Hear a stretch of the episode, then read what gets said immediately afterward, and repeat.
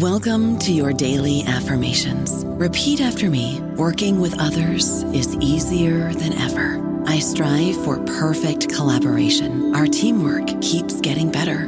Yeah, affirmations are great, but Monday.com can really get you the teamwork you desire. Work together easily and share files, updates, data, and just about anything you want all in one platform. Affirm yes to start or tap the banner to go to Monday.com. The National Women's Soccer League kicks off March 16th on ION. Out in front to Williams. It's a new Saturday night destination featuring the best players in the world. Takes a shot, she scores. See the full schedule and find where to watch at IONNWSL.com. We got another day of NBA action. And with FanDuel, every night is a watch party. So it's time for your FanDuel crew to make their bets. So, what's the move tonight, gang? You know that new customers who bet $5 get $200 back in bonus bets if you win. Woo-hoo, we're heating up, fam. Bet all the stars with all your friends and make every moment more only on FanDuel. New customers bet $5, get $200 back in bonus bets if you win. Make every moment more with FanDuel.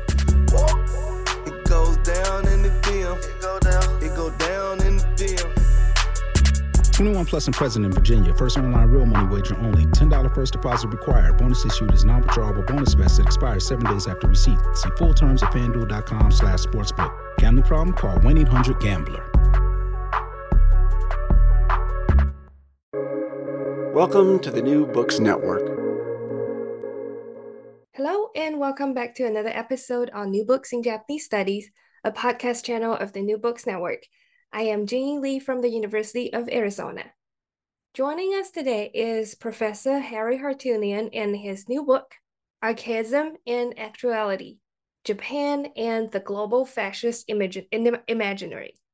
It was published by Duke University Press recently and uh, Harry is a historian of early modern and modern Japan. He retired from the University of Chicago a while ago. Uh, in this new book, Harry uses Japan as an example to examine the results of uneven capitalist development. So, welcome, Harry. Thank you so much for joining us today. Thank you. Thank you. Um, before we jump into the book, can you perhaps tell us a bit uh, what kind of research that you have worked on? Um, I get it's it's probably a long journey um, you have um, come, but how how did you begin this uh, book project? Well, I mean, it, it, it's many ways. It's a uh, it's parts of it. Are, let's put it this way: is a kind of summing up of things that I've done in the past. I mean, I've uh, written a number of works that deal with essentially Japan's the intellectual and cultural, often the cultural history of, of Japan's early modern ultimately modern. I mean, I don't do early modern stuff anymore. Uh, I've, I've, done what I've, I've felt that I I did what I wanted to do and went on to other things. So the, what I say is that what I mean by summing up is that the longest chapter in the in this particular book deals with the problem of the restoration, the Meiji Restoration that was my first book, actually. I mean, it's entirely different, actually. I mean, what I write in this book is is uh, as I say, entirely different from what I had written in Toward Restoration a long time ago. Uh, I mean, I changed my mind a number of things, and I think I was wrong about a number of things, or at least, you know, I I, I don't know. When I say we're wrong, I'm just saying I, I, I took positions that I probably wouldn't take today. Let's put it that way. And I have positions today that I wouldn't have taken that, as a matter of fact. So, um, so it's that, but it's also um, an attempt to kind of think about uh, how one might want to or can organize uh, Japan's modern history, certainly from the late uh, Tokugawa period uh, you know, into uh, the post-war, uh, our post-war period. Now, and this is this is this would be my uh, the way I've organized this book in itself suggests, in other words, a way to look at it. It wouldn't be entirely agreeable to a lot of people that I know, especially a number of my my contemporaries. But it's the way that I wanted to look at it. And one, one of the things that I really wanted to emphasize, for example, is that there's no, you know, between particular moments in Japan's history, I don't really believe that there are causal relationships. I'm not. Uh, I'm not one of these people. Uh, I mean, I'm, uh, you know, I, I'll lay it on the right. You asked the question of how. I think it's an interesting question of how rather than why I wrote the book. That's uh, and the how is that um, it's the book is in many ways a reflection of a lot of my own particular, put it, conceits or biases in the sense that I don't really believe that the past ever leads to the present. I don't think I don't. What I want to do is really try to de-emphasize that whole kind of convention uh, that historians use. Uh, professional historians, people are trained, still still trained in this, as if somehow there is this kind of linear relationship in other words between past opening up into the future into the present basically. And it's progressive uh, which i don't necessarily believe. It's it's also about continuity and i don't believe that history is necessarily continuous. I mean it's just it's it's none of those things. And what i tried to do is try to get away from that uh, on the one hand get away from the whole idea of being committed. There are two things that I, you know, that I I, I wanted to uh, get away from. Um, one is I wanted to get away from the idea that there, you know, there's a fixed point in that we start. The starting point is always a kind of fixed moment in the past. Instead, I wanted to really start with what I think. Uh, it's a much more realistic position is that uh, is starting from the present basically because the past really doesn't exist outside of the present. We do history in the present basically. The second thing i, I make no claims of is that uh, i'm not an archivist and i gave that up a long time ago. In fact I think the only when I read my dissertation was how shall I put it archivally based, I did a lot of archival stuff on on that. A lot of it was uh, uh, was worthless in the sense that I couldn't use it, you know, and you know, basically that's what happens.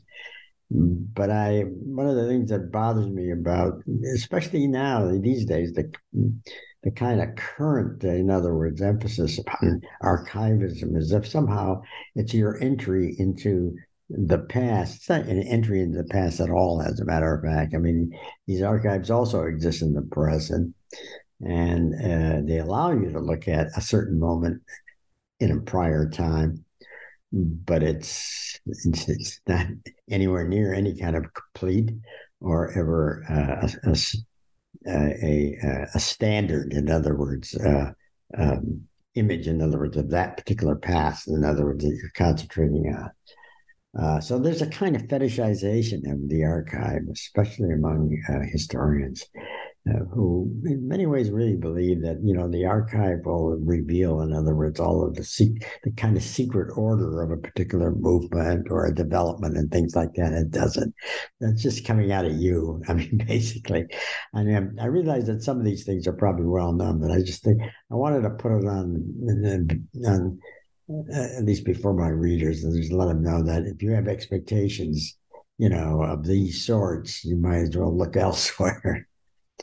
um, as I said, the kind of work that I had done had been this largely working on various forms of a kind of combination of intellectual and cultural history. Uh, worked out, you know, nativism, I mean, the, the restorationist uh, loyalists uh, who were all restorationists. I mean, thinkers about the restoration, and that's what the earlier book is about.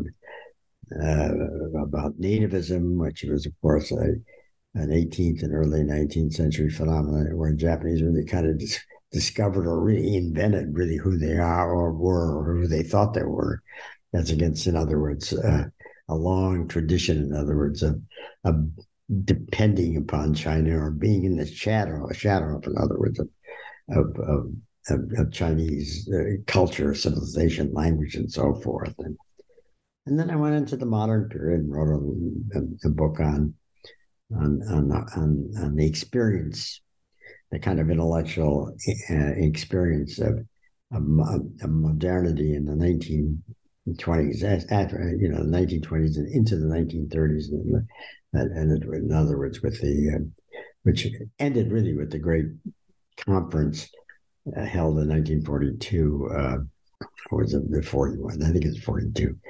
Uh, of, of, of, discussing, in other words, Japan's modernity and writers, thinkers, the philosophers, um, uh, and how, you know what what was the meaning, in other words, of this this modernity, and how do we get out of it? What they really wanted to do is to, to develop, which was one of the kind of ironies of this conference, is that while it was really, in many ways, really quite anti anti Western, let's put it this way, uh, the kind of modern they wanted. I mean, it was was their own, but the whole notion of modernity, in other words, was brought to them, in other words, by the West. I mean, and so that you have there's a kind of, as I say, an irony operating in that. And you know, I've done stuff elsewhere on other kinds of subjects that have nothing to do with Japan, so I don't, you know, uh, on Marxism on the one hand. a couple of years ago, I wrote a, um, a short kind of memory, kind of a, half of it's fiction because I just it's really about why I wrote the book about my parents' survival, uh, survival uh, from the uh, the genocide, the Turkish genocide uh, of Armenians in 1915 and 1916. I mean, they they escaped when when a lot of people did not. So that kind of summarizes, in other words, what I have in mind, what I what I've been about. Thank you. I, mm-hmm. Yeah, thank you. Uh, there there there there were a lot of uh, interesting points that uh, you, you brought up, and uh, some of them I've read from your previous books.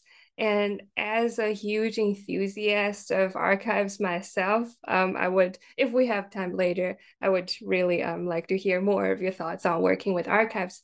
But to uh, to get started on um, this book, um, the title of the book already suggests that we're dealing with some quite broad um, concepts here. And you kind of mentioned this a little uh, already about the Meiji Restoration. Um, but can you tell us more about the specific moments of the Meiji Restoration and the specific aspects about Japan that you're discussing in this book?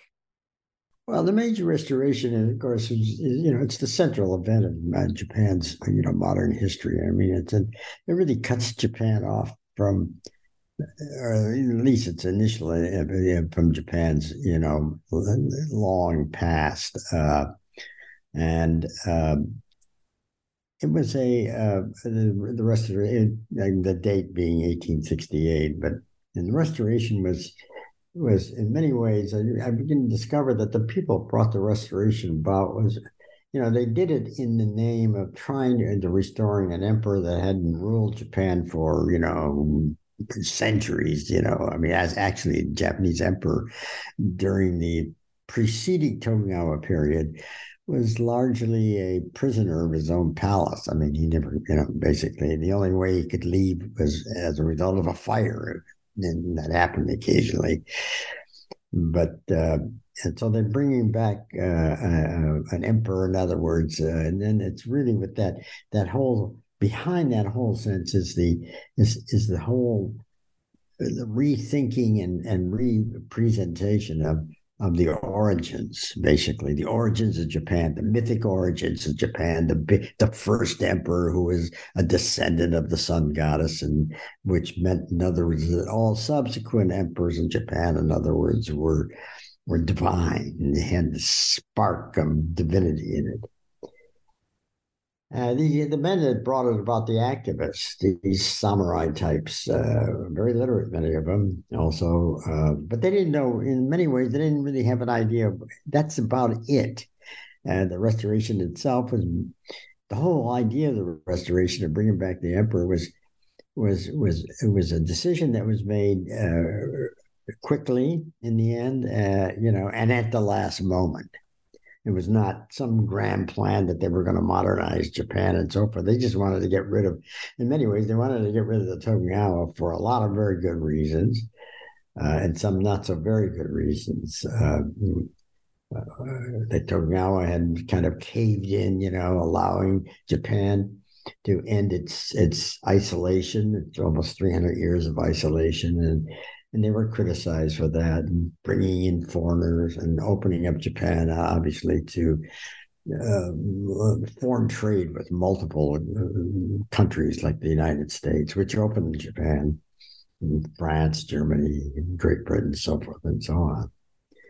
The question about the restoration, the the the the, the uh, the question, I mean, the, the, the what the restoration really became uh, became a almost immediately a historical problem as to, you know, um, what did you know what did uh, you know um, when I say almost immediately, I mean that is to say within decades. I mean, began people began to think about whether you know what did what did the restoration actually achieve, or you know was it uh, uh, what happened, of course, was that you know the, once once the uh, the the the, Tokugawa were uh, uh, kind of uh, overcome, once the emperor, who was just a 15 year old kid, actually, in other words, he had had no experience whatsoever, no more so than the all of his you know predecessors. I mean, basically, a 15 year old kid uh, who took the name, the reign name of Meiji um, you know, um, was made, you know, to preside, in other words, over this new uh, social formation, a new state. But they didn't even have any idea what kind of state they wanted to, you know, they wanted to establish. Um, and so there is, in other words, the what happens is is is a um, within a few years after 1868, a kind of a, a changeover, a you know, where they're they're yeah, and it has to do with you know the nature of the Jap- uh, leadership and people, in other words, who who um, came to the fore uh, and decided that you know actually you know Japan you know had to become some sort of highly centralized nation state. that had to develop an economy that was consonant or in, with other trading nations, capitalism essentially you know, and so forth and so on. It's there that you get the, you know, and it's that that moment. A lot of these ideas kind of poured into Japan from the outside, uh, and also kind of and constituted certainly in the 1870s a moment, fairly long moment of what the Japanese called enlightenment, keimo. I mean, they, you know, in a sense, they they had their experience of enlightenment, which laid the basis, in other words, for the reformulation of Japanese society, yeah, you know, in the late 1870s and into the 18, early 1880s. So that what happened in Japan, and all I'm saying is, is that you know was made possible by the event of the Meiji restoration, but was not necessarily uh, the plan, uh, you know, any plan associated with the Meiji restoration. And then from that point on, the restoration became an interesting historical historical problem as to what it had done or what it had not done. You see, and one of the interesting things about it is that it had, you know, um, it was seen at a much later time um, as a rest as, as something that was still incomplete. There are things that they hadn't done in the 1870s and 80s that by the 19 late 20s and 1930s people were beginning to talk that you know we might need another restoration. And there was a lot of talk about a so-called showa restoration taking taking the reign name of uh, hirohito uh, the showa and there were attempts at this was largely on the you know uh, people that were really quite nationalistic in many instances yet but also kind of radical a kind of radical right and then there was, of course, the very famous uh, debate, uh, one of perhaps the most central, I think the most, the most central kind of debate, in other words, of, in modern Japan. It still is, and this was this was a, this was both about the introduction of Marxism into Japan from the late 1920s. In the late 1920s, after all, you know, it was the Communist Party. I think was was organized in Japan. Communist Party was organized in the very early 1920s. By the late 1920s, there is a um, the, beginnings of a debate between two different groups or factions of Marxian Marxists.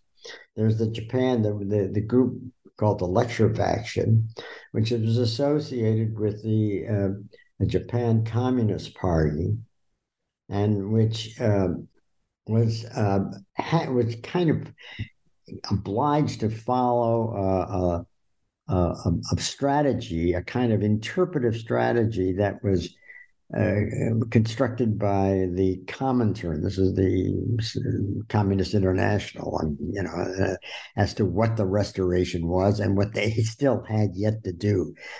Uh, Japan was seen certainly by the Comintern largely is still backward, even though it wasn't. I mean, certainly couldn't have, it was not any more backward in in the late 1920s than you know Russia was in 1917. Actually, in fact, probably much more advanced. And that uh, they they had, which meant, in other words, that they would study. I mean, and the, know, the, the, they would they would see they would look upon Japan, therefore, as a society that has yet has yet or to go through two different stages of a revolution in order to be able to you know they have to go through a bourgeois democratic stage and then they and then uh, then then ultimately a socialist stage before they become you know um, uh, and they were not they were not at that point yet according to the Comintern. But these were the other group were were Marxists, but they they had left the Communist Party and, were opposed to the idea that you know they had to toe a line that was presented to to them from the outside by foreigners who really didn't know you know what Japan was about. And it was an interesting debate. Uh, the, so one group was called the lecture faction. They, you know, tied to the uh, the Communist Party, and the other group was was uh, was a Marxian group, which was uh, uh, re- referred to as the Farm Labor Group.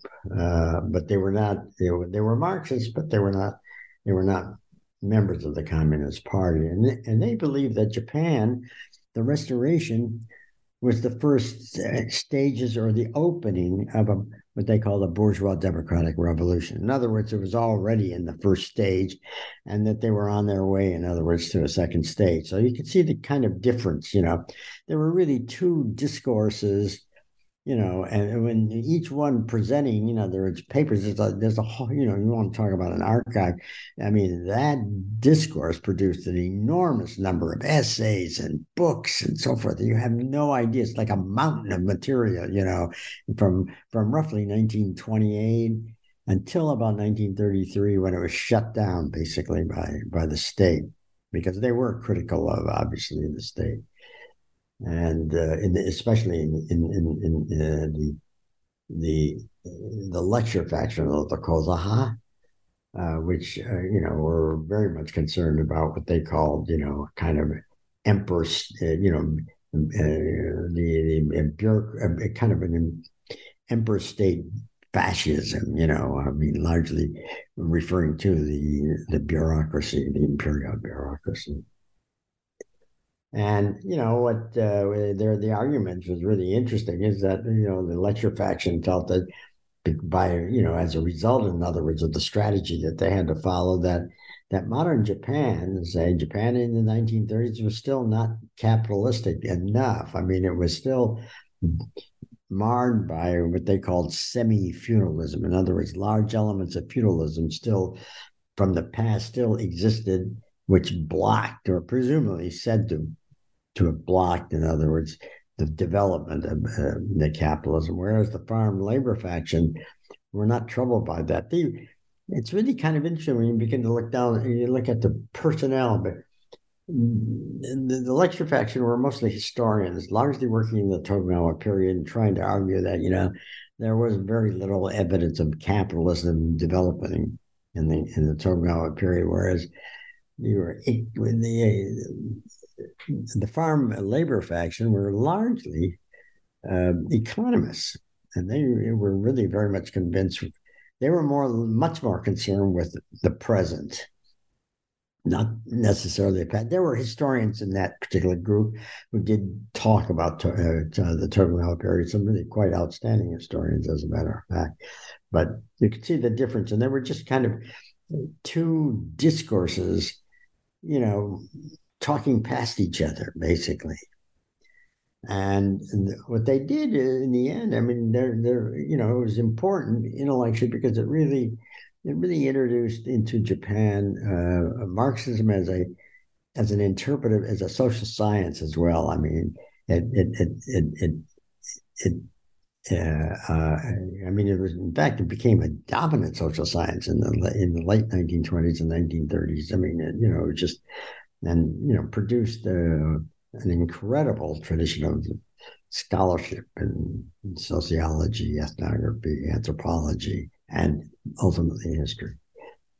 But as I said, it was shut down. Many of the um, many of the participants, especially the lecture faction, were imprisoned uh, uh, and were subjected to what Japanese call conversion. You know, they they had to they had to kind of uh, renounce, in other words, their their affiliation, or you know, they were they were in even greater trouble that's another story we don't have to get into. But that so the restoration, in other words, becomes, in other words, and it, you know, even to this day, I mean, you know, there's still echoes of that in that that discourse, that that development, and um, there are probably fewer or less, the more contemporary historians are there. There are fewer of, of, of the Marxian sort, the kind of classic Marxian sort and that they're you know they're, they're much more many of them are much more conservative. And see the restoration.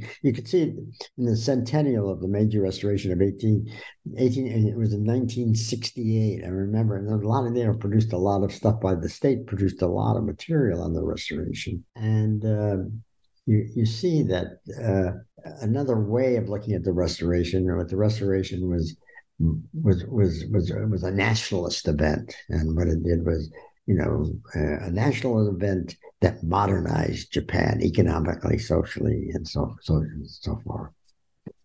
So I mean, it's it's uh, in many ways it has to, you know it's like it's an event that obviously will never really go away, at least as far as the Japanese are concerned. So each generation kind of comes to it, in other words, with a different perspective.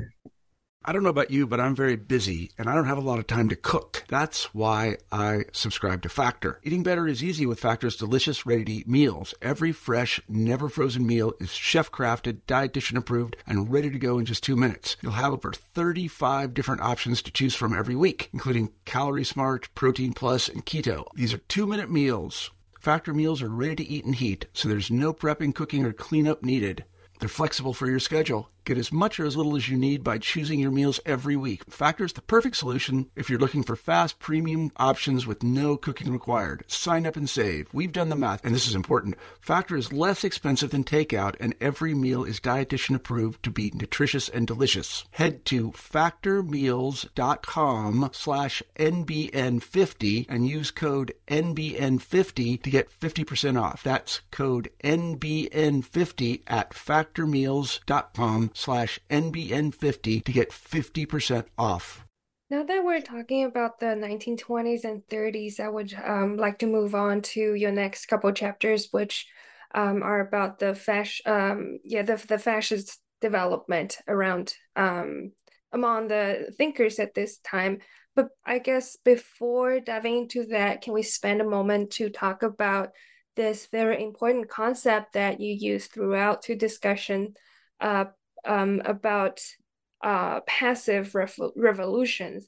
You oh, use yeah. this, yes, throughout the book. Can you unpack this part a bit for us? I mean, yeah, I, I could say a lot about it if you want. I mean, um, passive revolution is a concept that was uh, it's it's uh, which describes what it really is. I mean, it's a revolutionary uh, that is evolutionary more than revolutionary. Uh, um, it's kind of a work in progress. It was organized, or at least it was conceptualized by Antonio Gramsci. Uh, Gramsci was a contemporary of, of the Russian Revolution, or these two, the both revolutions in 19 in 1917.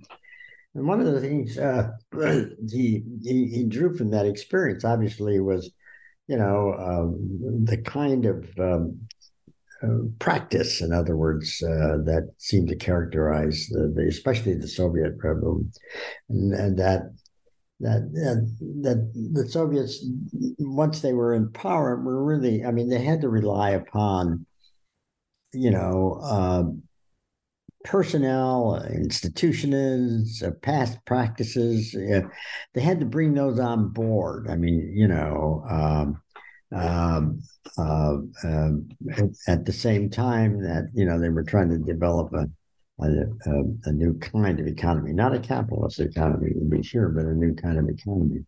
And what, what Gramsci gathered from there is that that you know that he, he saw, as a matter of fact, the the importance, in other words, of these the these these inherences, these historical inherences that that the only model that was available for it, the only really viable model, or it wasn't termed viable at all, model that was available for for carrying out a revolution was the the, the classic French Revolution, the Jacobin Revolution of the late 18th century and that revolution was was a total revolution. I mean, it it's it, it, and as Gramsci noted, I think obviously quite rightly, and very early too, is that he says it can't it can't be a model for for the kinds of transformations, in other words, that, that are necessary in the 19th and, and 20th century, as a matter of fact.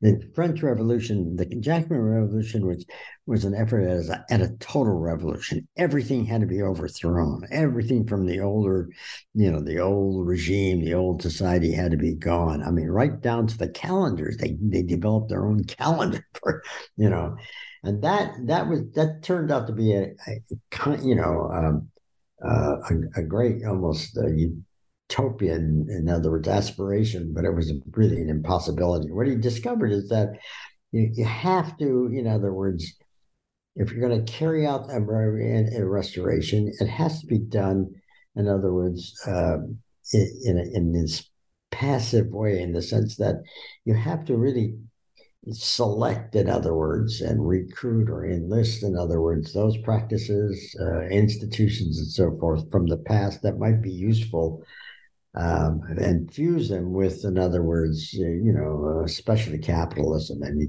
uh, that's what that's what he was concerned about that that there would be, a, you know, you're bringing together incommensurables, but they, you know, that they one is serving, they serve each other in, in an interesting way. And so that you can see the, the whole nature of passivity, in other words, by by by bringing on board some elements from the past in order to prevent the perhaps the excesses of capitalism. I think that's where he looked at about looked about it. So that that in a sense, and the other thing he saw is that that that those elements from the past, in other words, have to come from the past of a particular society. I mean, Italian, Japanese, German. You know, I mean, he right. He's he, as a matter of fact, Gramsci in in in the uh, early, um, I think, 1930s. He was in prison by that time in Italy.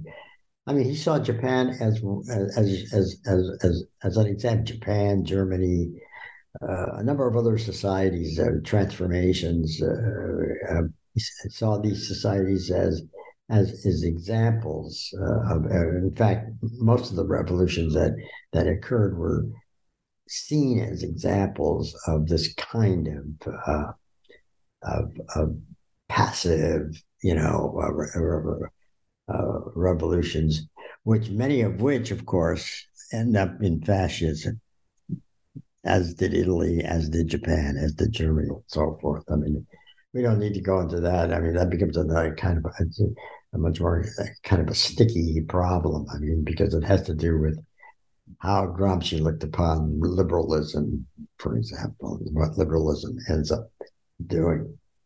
So, but it's a it, it, and and so, so it occurred. I mean, it's not my idea. I mean, there were there were some some some people that had done work on or suggested uh, the the relationship to Meiji restoration. I mentioned that in the in, in the book, Meiji restoration, and and the possible uh, as a as an example of a passive revolution and combined in uneven development. So that's basically. Thank you. And uh, since a lot of the book is about uh, fascism and anarchism, and now that we've established how these um, modern Japanese philosophers thought about the Meiji uh, Restoration, um, can you tell us a bit of how you're discussing um, the formation of fascism in Japan around the 1930s, and um, I guess how it differed from the kind of fascism in Italy and Germany um, because of the Japanese interpretation or understanding of capitalism at that time. Well, I mean, it, one of the things you know you learn, of course, and and, in making these these these discrete comparisons is that you know capitalism itself, wherever it established, and this is what this is this is the way I would have answered, or I would answer your, your final question is as you know, as far as modifying capitalism, is that it, it invariably, it, it certainly in in the way that that it, it that it's developed under the under the sanctions, in other words, of what we call the passive revolution. And, and the the the, the uh, you're you're you're developing, in other words, a a, a, a capitalism that is deeply kind of um, embedded in, in other words, in a, in a kind of uh, you know national history in one form or another, or native kind of history in one form or another. Words so those elements, in other words, from the past, are there side by side with with modern devices, modern capitalism, modern life, for example, and so forth. So that, but they're, but they, but they have, but but but they have the imprint, in other words, of really quite specific you know, national, uh, you know, how shall I put it, sensibilities, national traditions, and so forth and so on. I mean, so that the Germans, Japanese, Italians, Romanians, uh, was a certain amount of fascist uh, activity in France in the 1930s. Uh, Great Britain, you know, I mean, you find even I mean, mention even if you look at it, you know, I mean, there there were those people who looked upon, you know, a lot of Roosevelt's reforms, his his regulationism as a as a kind of step toward fascism in the 1930s. I mean, so, but the point is that they they are they they are they, they, there is all they share in other words a common ground in in having a um, a, a commitment or a dedication to a particular political economy, which we call uh, uh, capitalism. But on the other hand, you see, I mean, it, as I say, it's that that's constantly mediated. In other words, by by the national specific or different national experiences, so forth and so on. And that's true. I mean, I mean, the, and that you know, so that so that that also works with the fascism. I mean, the fascisms there are real similarities. I mean, I mean, and there's a common ground. I mean, what fascists, for example, in many of these societies, one of the things you see is is its complete rejection or of, of, of history. I mean, you know, they wanted to throw out history. And you know, if you take a look at current American politics, in other words, uh, you can see, in other words, how that. I mean, especially you know, uh, you know the kind of politics that's represented by by uh, not the people in power but the people out of power. In other words you know uh, somebody like trump for example. I mean history is just out the window. I mean basically i mean it's completely i mean there the reject history you see one of the things that fascism has what what brings fascism to a kind of common ground is that it was very much concerned with especially in the 1930s, of saving uh, capitalism. I mean, you're you know faced by profound, in other words, economic crisis uh, through global crisis, as a matter of fact, that you know threatened you know just to destroy societies. I mean, it was a, a crisis created by capitalism itself. You see, and yet you know the uh, and and so that you have, in other words, the threat of, of it. You had this threat in Japan as well, in a number of societies that, you know, you had the threat of a mass, some form of mass revolution, you know, working class mass revolution, which would have, you know, presumably um, uh, eliminated capitalism. And so there is this, this necessity, certainly in part of certain, obviously, groups, you know, to save capitalism from itself. And then you resort, in other words, these various political tactics. One is, uh, which we call fascism. I mean, uh, powerful authoritarianism on the one hand. I mean, uh,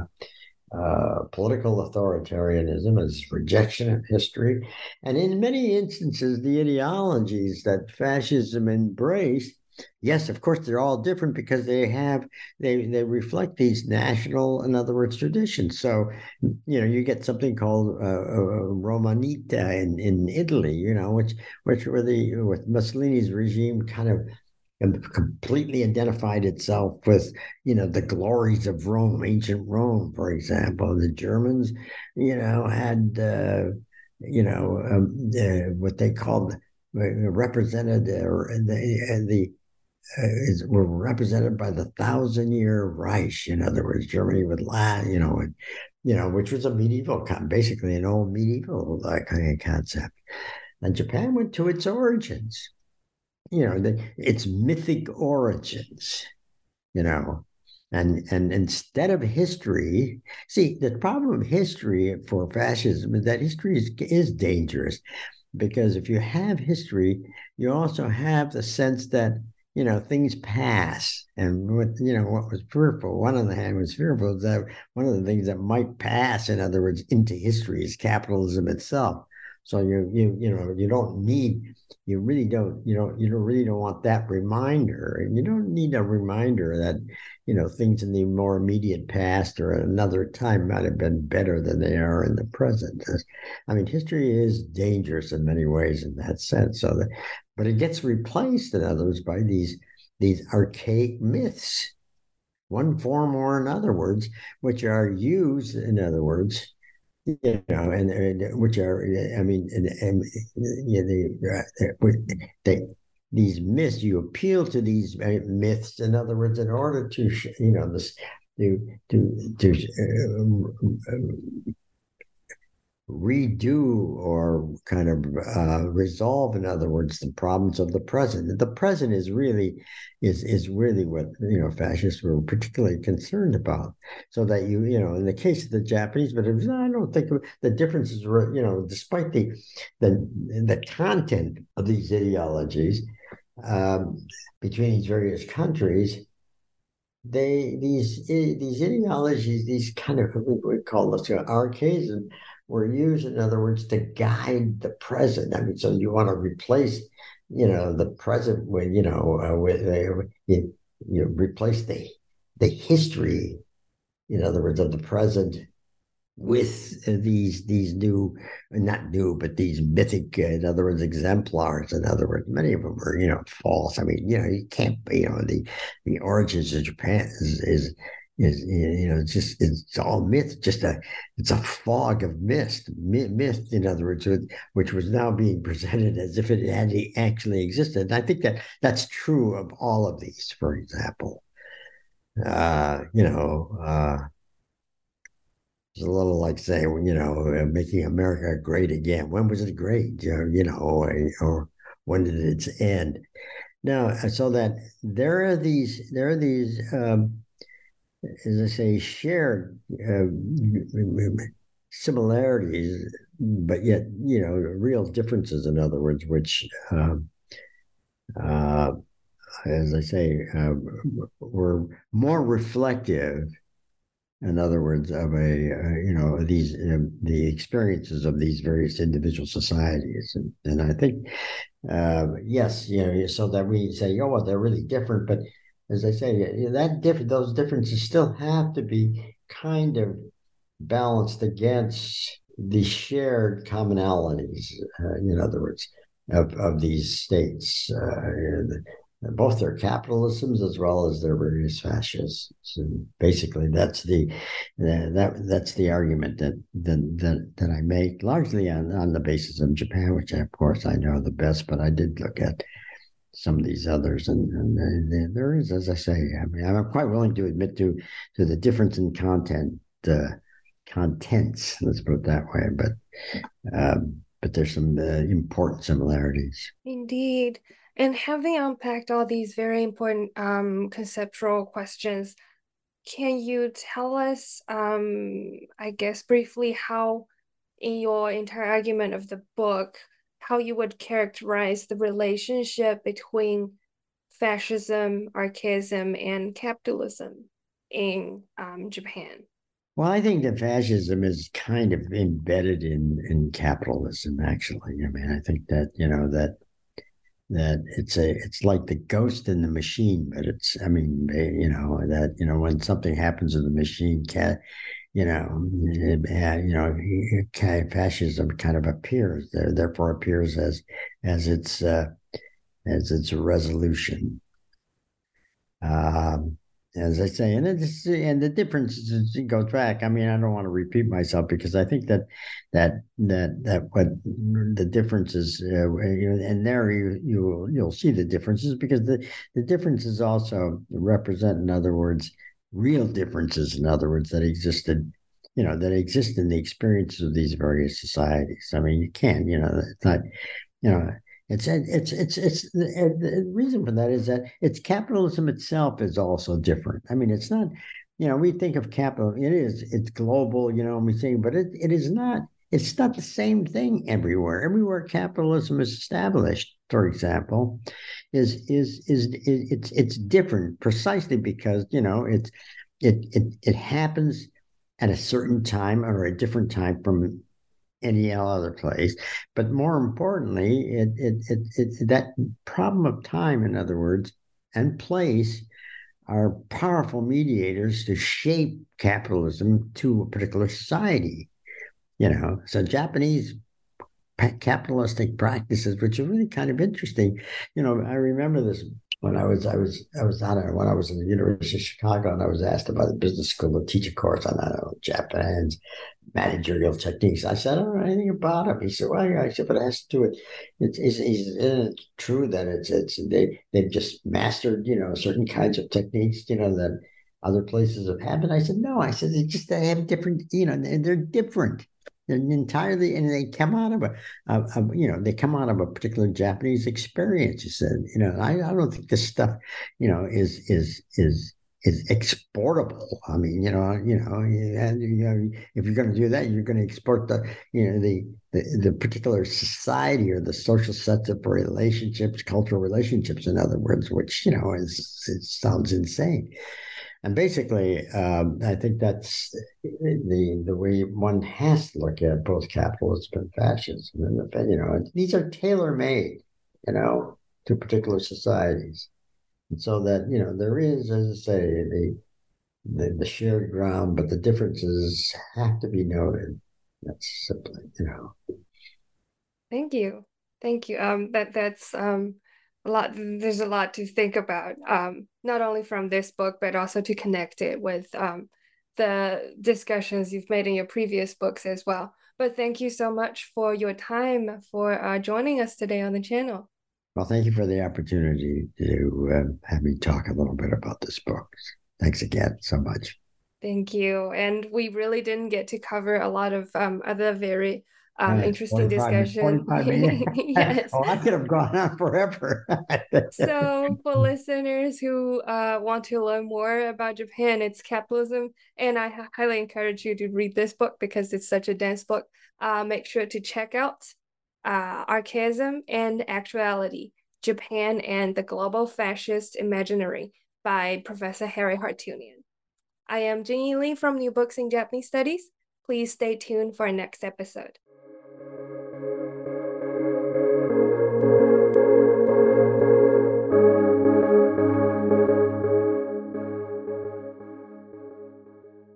Hey guys, it is Ryan. I'm not sure if you know this about me, but I'm a bit of a fun fanatic when I can. I like to work, but I like fun too. It's a thing. And now the truth is out there. I can tell you about my favorite place to have fun Chumba Casino. They have hundreds of social casino style games to choose from, with new games released each week. You can play for free anytime, anywhere. And each day brings a new chance to collect daily bonuses. So join me in the fun. Sign up now at chumbacasino.com. No purchase necessary. Group. Void were prohibited by law. See terms and conditions. 18 plus.